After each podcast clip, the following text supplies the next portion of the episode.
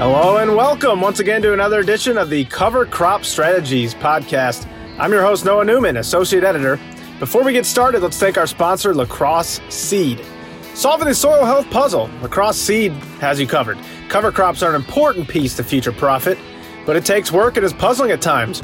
La Crosse Seed delivers quality, soil first cover crop products, plus training and tools to help you succeed. Whether you're looking to grow your cover crop seed business, get product tips, or find a local Soil First dealer, La Crosse Seed is ready to help. Learn more at soilfirst.com. That's soil1st.com or call 800 356 SEED. Special treat this week, we're going inside the aerial application business with Damon Reabe, who's the owner of Dairyland Aviation and Reabe Spraying Service in Waupun, Wisconsin. The third generation pilot identifies key factors that can greatly increase the odds of a uniform stand and what species are best suited for aerial application. Reabe also shares important advice regarding location, seeding rate, timing, and he explains why frost seeding is a great option. So without further ado, here's Damon.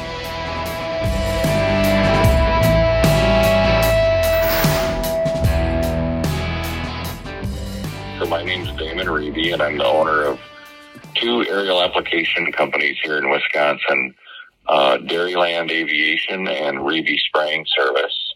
Dairyland Aviation is based out of Waupun, Wisconsin, and we run four air tractors here in Waupun. And then Reabe Spraying Service is based at uh, Plover in Plainfield, Wisconsin. And there we run uh, four air tractors and one Bell Jet Ranger helicopter.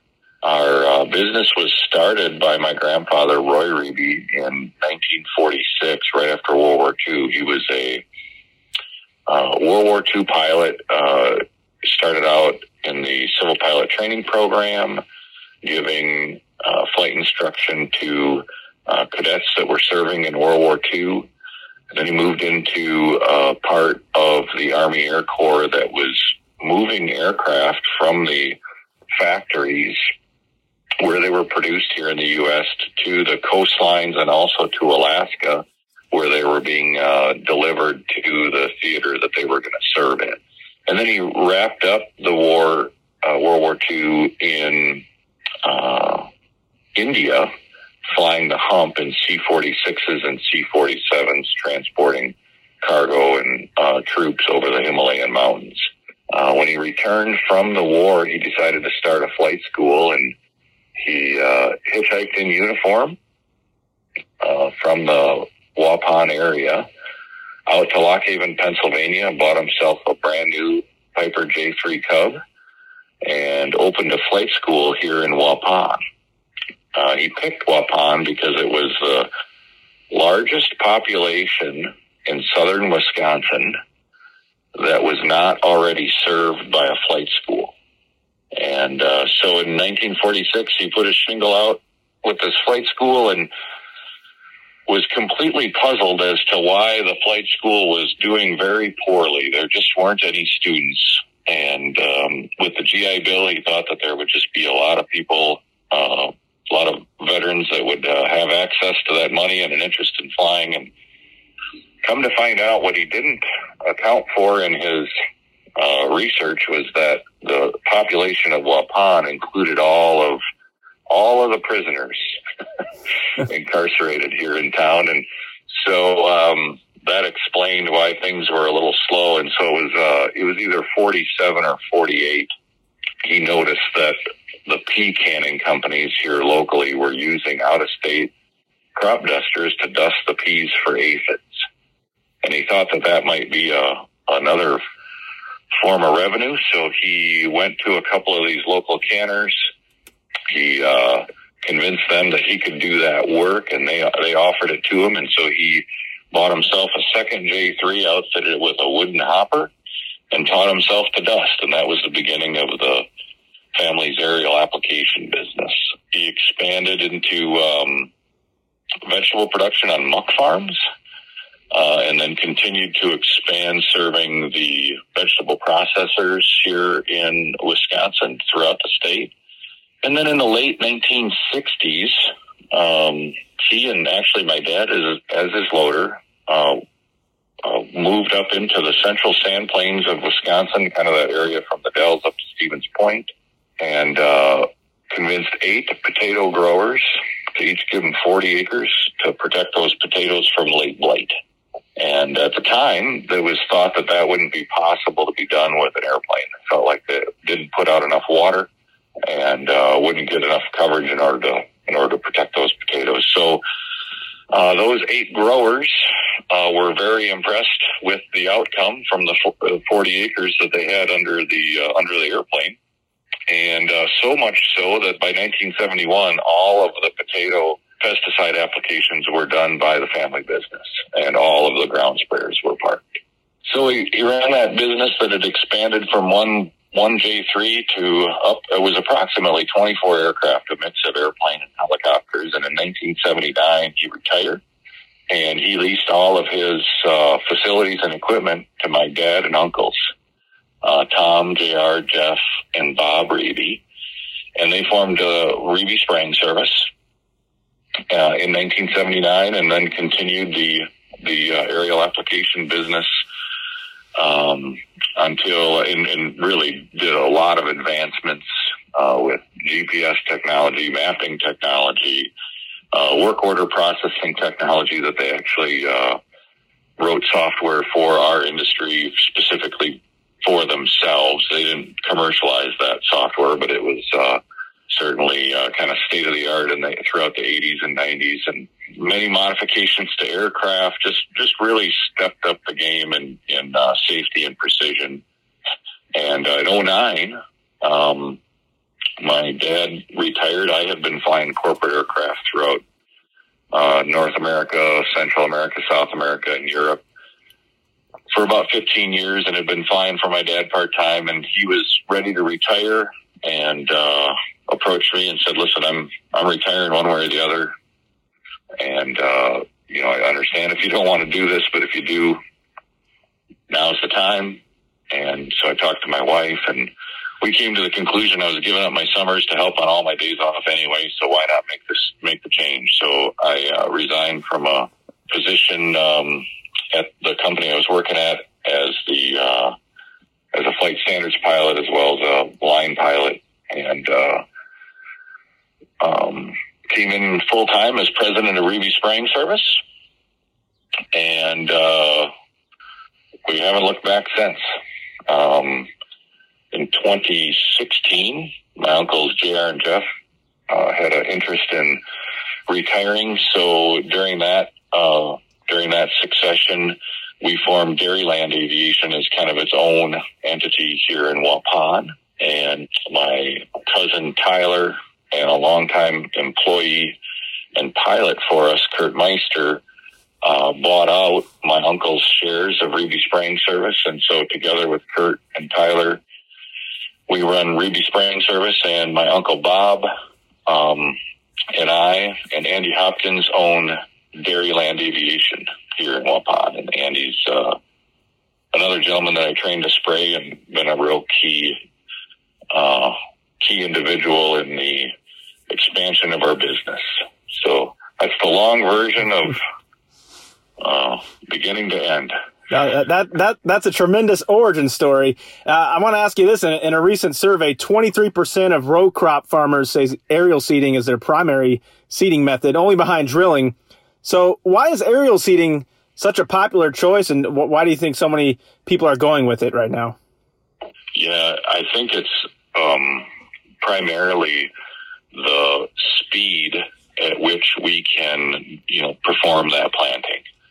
And so imagine if you're planting a species and you're, you know that you're running out of time. You know, when we get involved in aerial seeding cover crops, the reason why we're there is we're simply running out of growing season. And so timing becomes extraordinarily critical. And uh, our ag aircraft are uh, are built and designed specifically to cover large land masses in an extraordinarily short period of time. And so I think that's what's appealing to growers. Uh, I spoke with uh, one farmer who he tried an aerial application of, I think, perennial ryegrass it was several years ago. And uh, he said it just didn't work for him. So, so how does a no-tiller determine the right pilot for the job? Uh, you know, I think a no-tiller uh, probably for starters. It they're, they're, they're, I think most aerial applicators are have either experience at this point in time, and if they don't have experience, they have access to the experience to to do a to do a good job of aerial seeding. So the no-tiller doesn't need to think as much about the pilot per se as the process that they're uh, that they're undertaking. So, and I, I couldn't speak to this perennial ryegrass situation, but I can speak to failures that we've had with aerial seeding cover crops, and the, probably the biggest enemy to this is shade. So we go out there and we plant the seed, and that crop is is several weeks from any kind of senescing, and it's you know it's obviously going to be in its mature uh, growth stage. We lay that seed out there, and it rains, it germinates, and it starts to grow. If it's in the shade long enough, it dies like all other weeds would die in the canopy of a crop. So timing is critical. The grower has to realize that if this is if this is put out too early, and that that um, that cover crop is uh, competing for sunlight in the canopy of soybeans or corn, that there's a high likelihood that it's going to die. Take a quick time out. Back to the podcast in just a second, but once again, let's thank our sponsor, La Crosse Seed. Solving the soil health puzzle, La Crosse Seed has you covered. Cover crops are an important piece to future profit, but it takes work and is puzzling at times. La Crosse Seed delivers quality, soil first cover crop products, plus training and tools to help you succeed. Whether you're looking to grow your cover crop seed business, get product tips, or find a local Soil First dealer, La Crosse Seed is ready to help. Learn more at soilfirst.com. That's soil1st.com or call 800 356 SEED. Now, back to the podcast.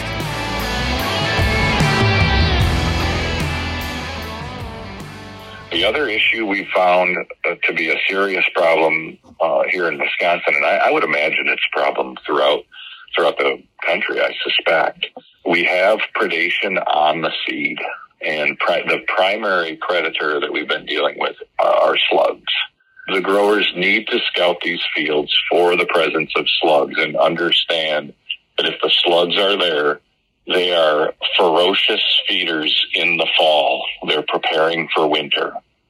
Uh, by that time, a lot of the residue has been consumed by earthworms and, and other biological processes. And so the amount of food on the surface is, is dwindling. And for whatever reason, slugs really enjoy the germ end of most cereal grain seeds.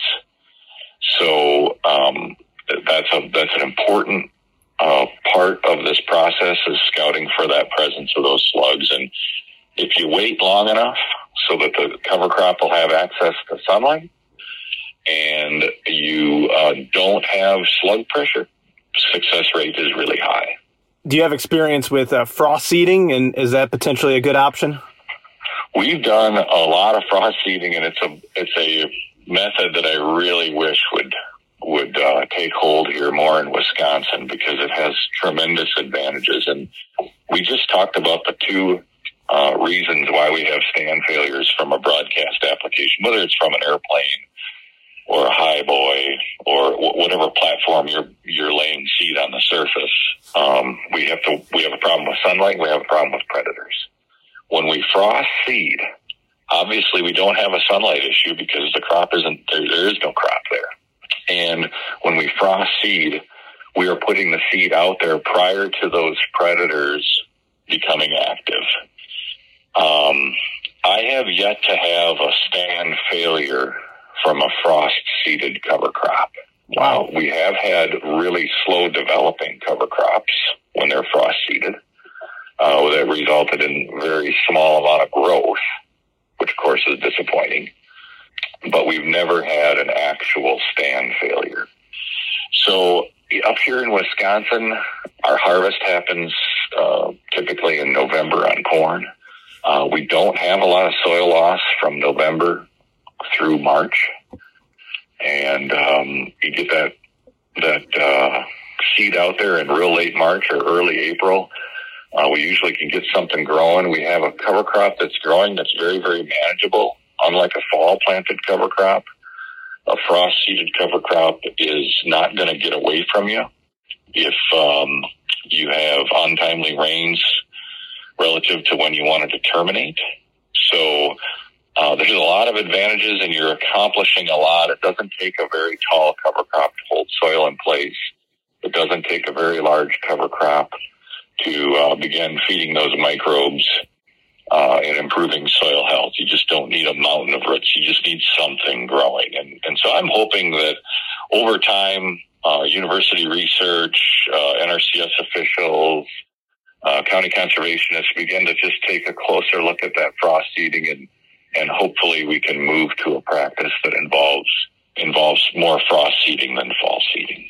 Yeah, it'll be interesting to see if that becomes a more uh, popular option moving forward. Now, as far as species go, are, have you found that certain species work better with aerial application? And are, are there any ones where where you would recommend not using in an aerial application?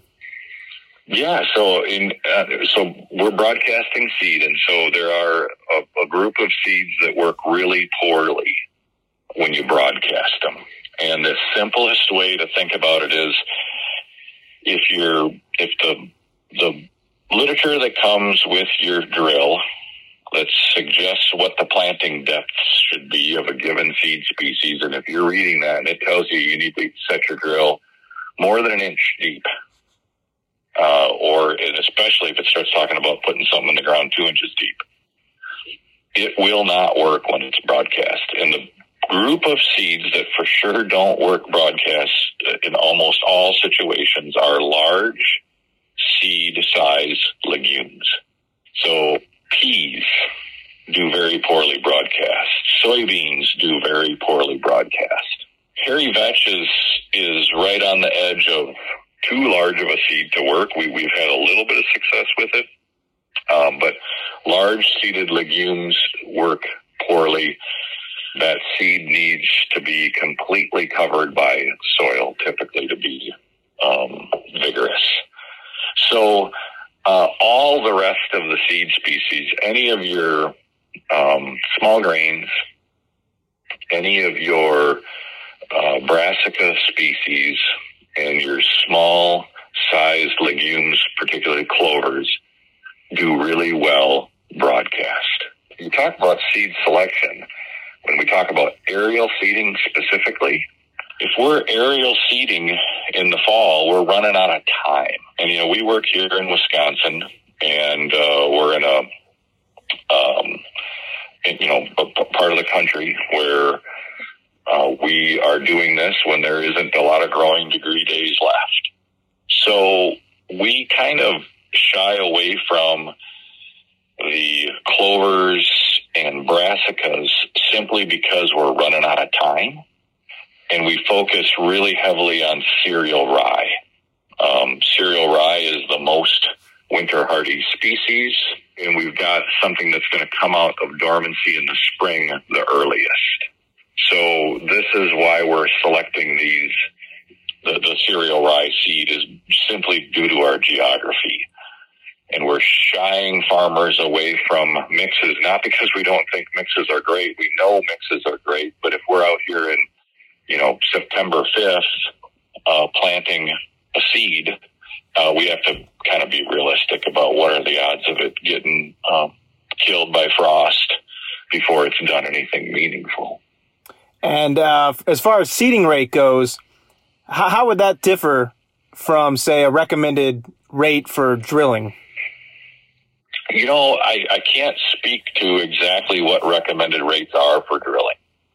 What I can speak to is what seems to work really well um, here here for us in Wisconsin, and we've pretty much got it set that if we're going to have success, if we do not, if we're not planting too early in the shade, and we're going to get that timely rain, and we don't have predators eating the seed, we are getting exceptional uh, cover with one bushel of cereal rye. Um, I'm sure you could probably find yourself in the same situation with maybe uh, three quarters of a bushel if you drilled it. You know, we are going to lose some some of that seed just you know to being the fact that it's a broadcast versus being placed in the soil. If the predators are going to eat the seed, I've I've literally taken the rate all the way up to four bushel, and the predators will eat four bushel as happily as they'll eat one. So uh, we can't really overcome predation with seeding rate. Um, so you know we we've found that uh, you know we just need to know if they're there, and then we know not to, to broadcast. So if we plant too early, um, four bushels of of seeds will die in the shade just like one will. So um, you can imagine the objective here is to hold soil in place, uh, improve soil health, and do this at the, at the most affordable price point that we can. And so by reducing that seeding rate down to, to an effective um, plants per square foot uh, at that one bushel, we we have a lot of success with that, and uh, and it's and it makes it a an affordable option for producers. And what soils usually have the greatest success rate with aerial seeding? Would you say, in, in your experience?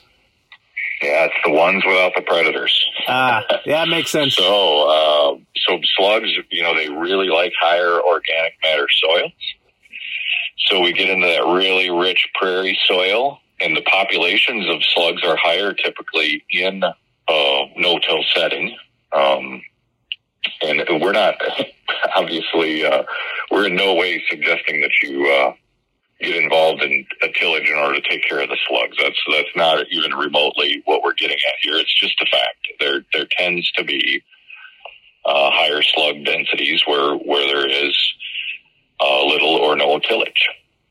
Having said that, um, when we get into sandy soils, the slugs uh, don't. That's just terrible habitat for them. So we're having really good luck on sand. When we get on clay soils, uh, they don't seem to be as uh, the populations don't seem to be as intense. So we uh, tend to have better luck. I'm sure you've, you have a lot of great stories over the years. Um, just recently, can you think of a story or experience where you've learned something new or that you think our audience would be interested in?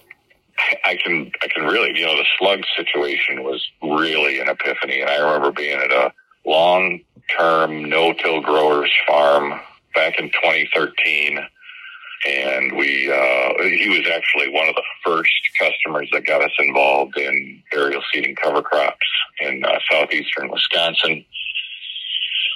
We were on his farm, just scratching our head, trying to figure out why none of what we did grew, and uh, we eventually observe the slugs actually uh, present and eating, actively eating seed and newly germinated seed. And so I remember thinking to myself, you know, how this individual is farming is so different from the rest of our customers in how aggressive he was with, you know, multi-species cover crops and how long he had been no-tilling and using cover crops. He's a very progressive, really good farmer. And, and I just frankly blew it off that uh, this was unique to his farm. And uh, as the fall continued to chug along, um, I came to realize that uh, the problem he had there was no different than many of the other places we had been throughout the state. And so it was really, really eye opening and, and very humbling. And, uh, and it was quite a learning experience. Well, I know you're pretty busy this time of year, so I won't keep you any longer. But before you go, anything else you want to add or share with our audience? No, just want to thank you for your time and for all the work that your uh, media group does in promoting conservation and and, um, and thank all the no-till farmers out there for for their um, conservation efforts.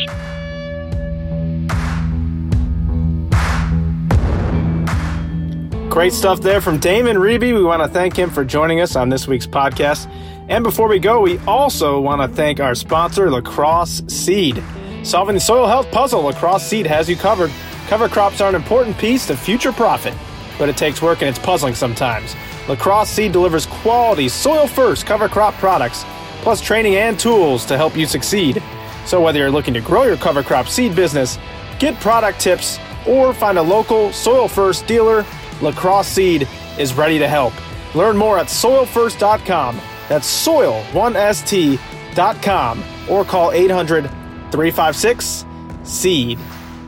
Thanks again for listening. Hope you enjoyed it. And until next time, remember for all things cover crops, head to covercropstrategies.com.